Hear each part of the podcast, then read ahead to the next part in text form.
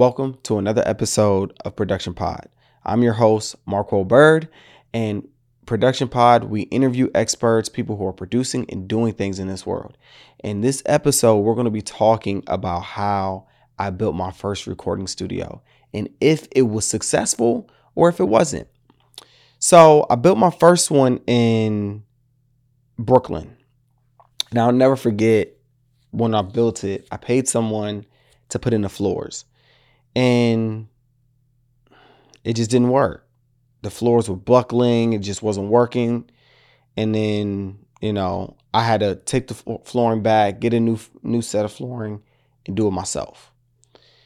And that's kind of like my entry point of really building things. I said, "Yo, I can do this?" Okay, well, let's see. And when that happened, after that, my first initial putting in flooring and doing it myself, Ended up building seven recording studios in New York City. So when I did this, I I put in a camera system, I routed all my gear, all my outboard gear, my computer and everything set up nice, and it was a nice spot. And I, I, I did some dope recordings. But in terms of it being successful, I think that we have this opportunity of believing that, you know, or in your in our minds, especially when we get into business, that we created something, right? We did this. We did this big thing. I, I, made a studio.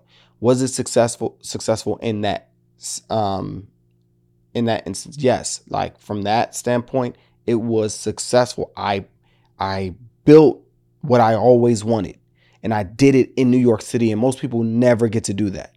New York is a very hard place, and but I knew nothing about business. So financially, it was not successful, right? And I'll talk more about it. So, me and my wife, who was my girl, no, who's my fiance, who was my fiance at the time. No, we were married, tripping. So literally, my my wife, and I, no, we were. That was my girl. Was my fiance. I'm tripping. So we were um, engaged, and I never forget. I knew. I said, "Man, like this is the only person too that I'm gonna stay with. I ain't gonna be with nobody else." We were in Queens, and Kirk Franklin was performing in Queens one night at a church. It was freezing outside. It was so cold. And Abby went out there with me and we passed out flyers, mixed by Mark Studios, mixed by Mark Studios, and we just passing out flyers for people to come on out, you know, and support me.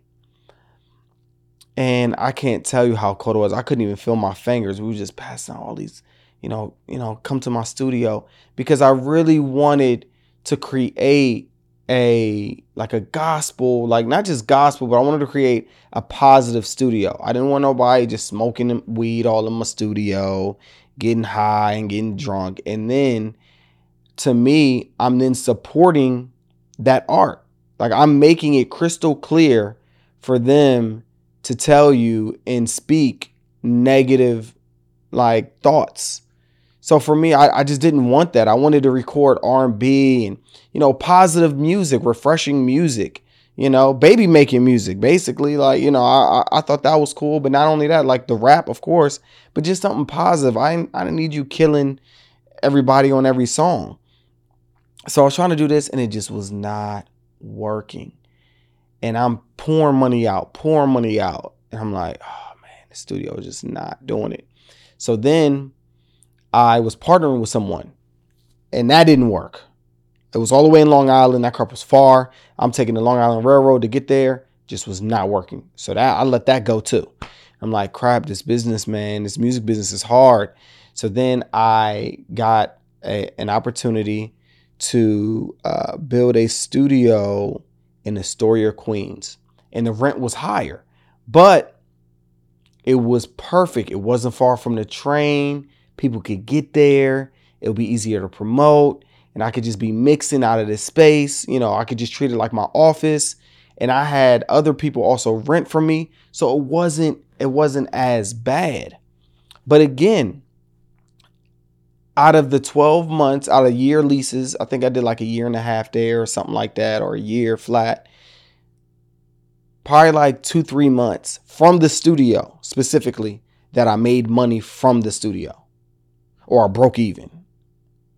The other nine months, it was a loss every time. I was updating equipment. I was fixing something. Oh man, I got to put this in the wall. I got to do this. I got to. It was always something. It was never. I was never in a space where it was just like, oh man, I made you know a couple thousand this month from it. No, studios. Studios doesn't. They don't make money like they used to. Um, and, and I think it's exceptional when people they build a recording studio in their home because it's that that money's going to your mortgage and it's fine that you have space dedicated for that and you can rent it out and make money off of it.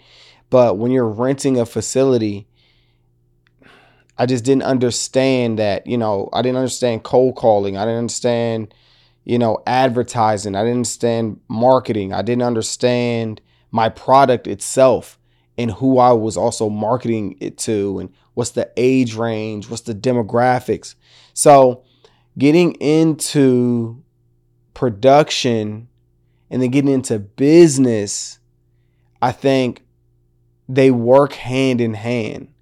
Unless you just want to be employed, you know, you want to be a gaffer, you want to be someone who is just, you know, always getting compensated from one person, then that's fine. But when you're when you're looking when you're in production, majority of the time people are looking for the next gig, the next spot, the next opening to provide their services. This is a service based business.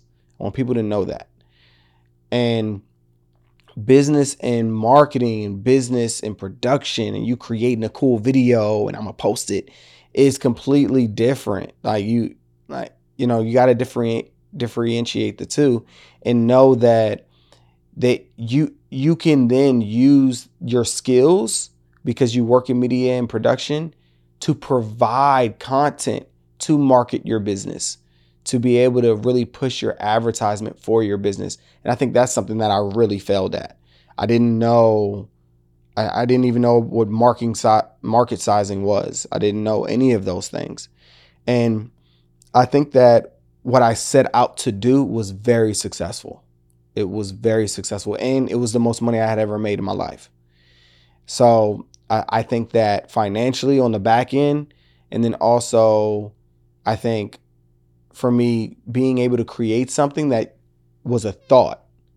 I was in high school in 2009 and I wanted to really be able to create a recording studio in one of the most hardest you know, scariest, uh, most expensive places in the whole world, and that was New York City.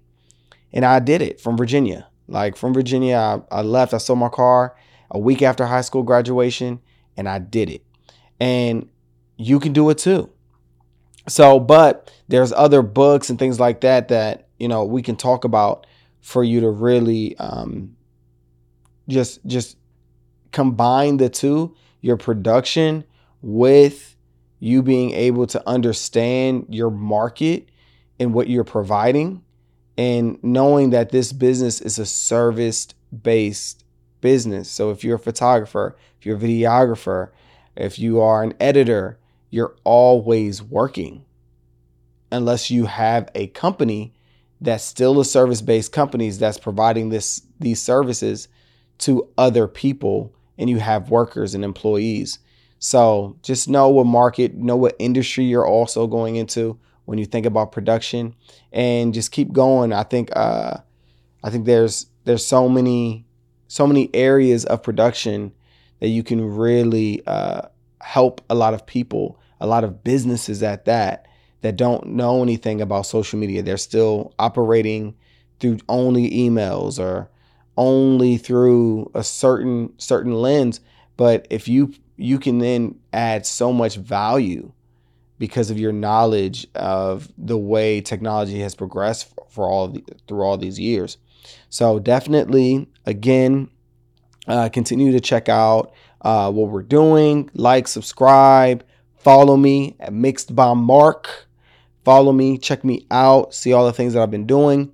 And I look forward to checking, you know, connected with you all. You know, definitely drop me a link, drop me a comment, all of those great things. All that jazz. Peace.